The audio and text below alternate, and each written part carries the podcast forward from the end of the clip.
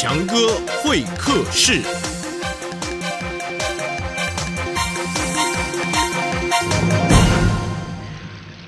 听完强哥说故事，欢迎来到强哥会客室。今天来到我们节目当中的是是哎呦，驴子啊！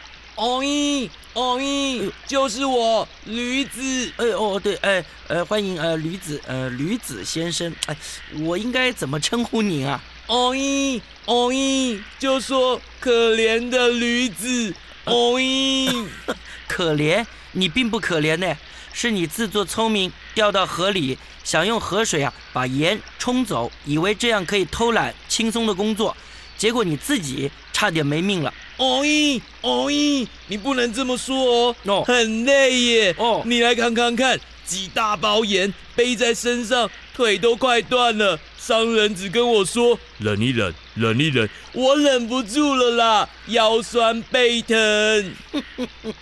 你呀、啊，哎，你说，你是不是第一次掉到河里啊？就是故意的？我哪有那么聪明啊？第一次真的是不小心的啦。哦，我跟你说，这世界上很多事情啊，发明的时候都是不小心的。嗯，听说冰淇淋就是做蛋糕没有做好，结果大家吃一吃，觉得很好吃，才发明出来的哦。啊，你把投机取巧的事情当作发明啊？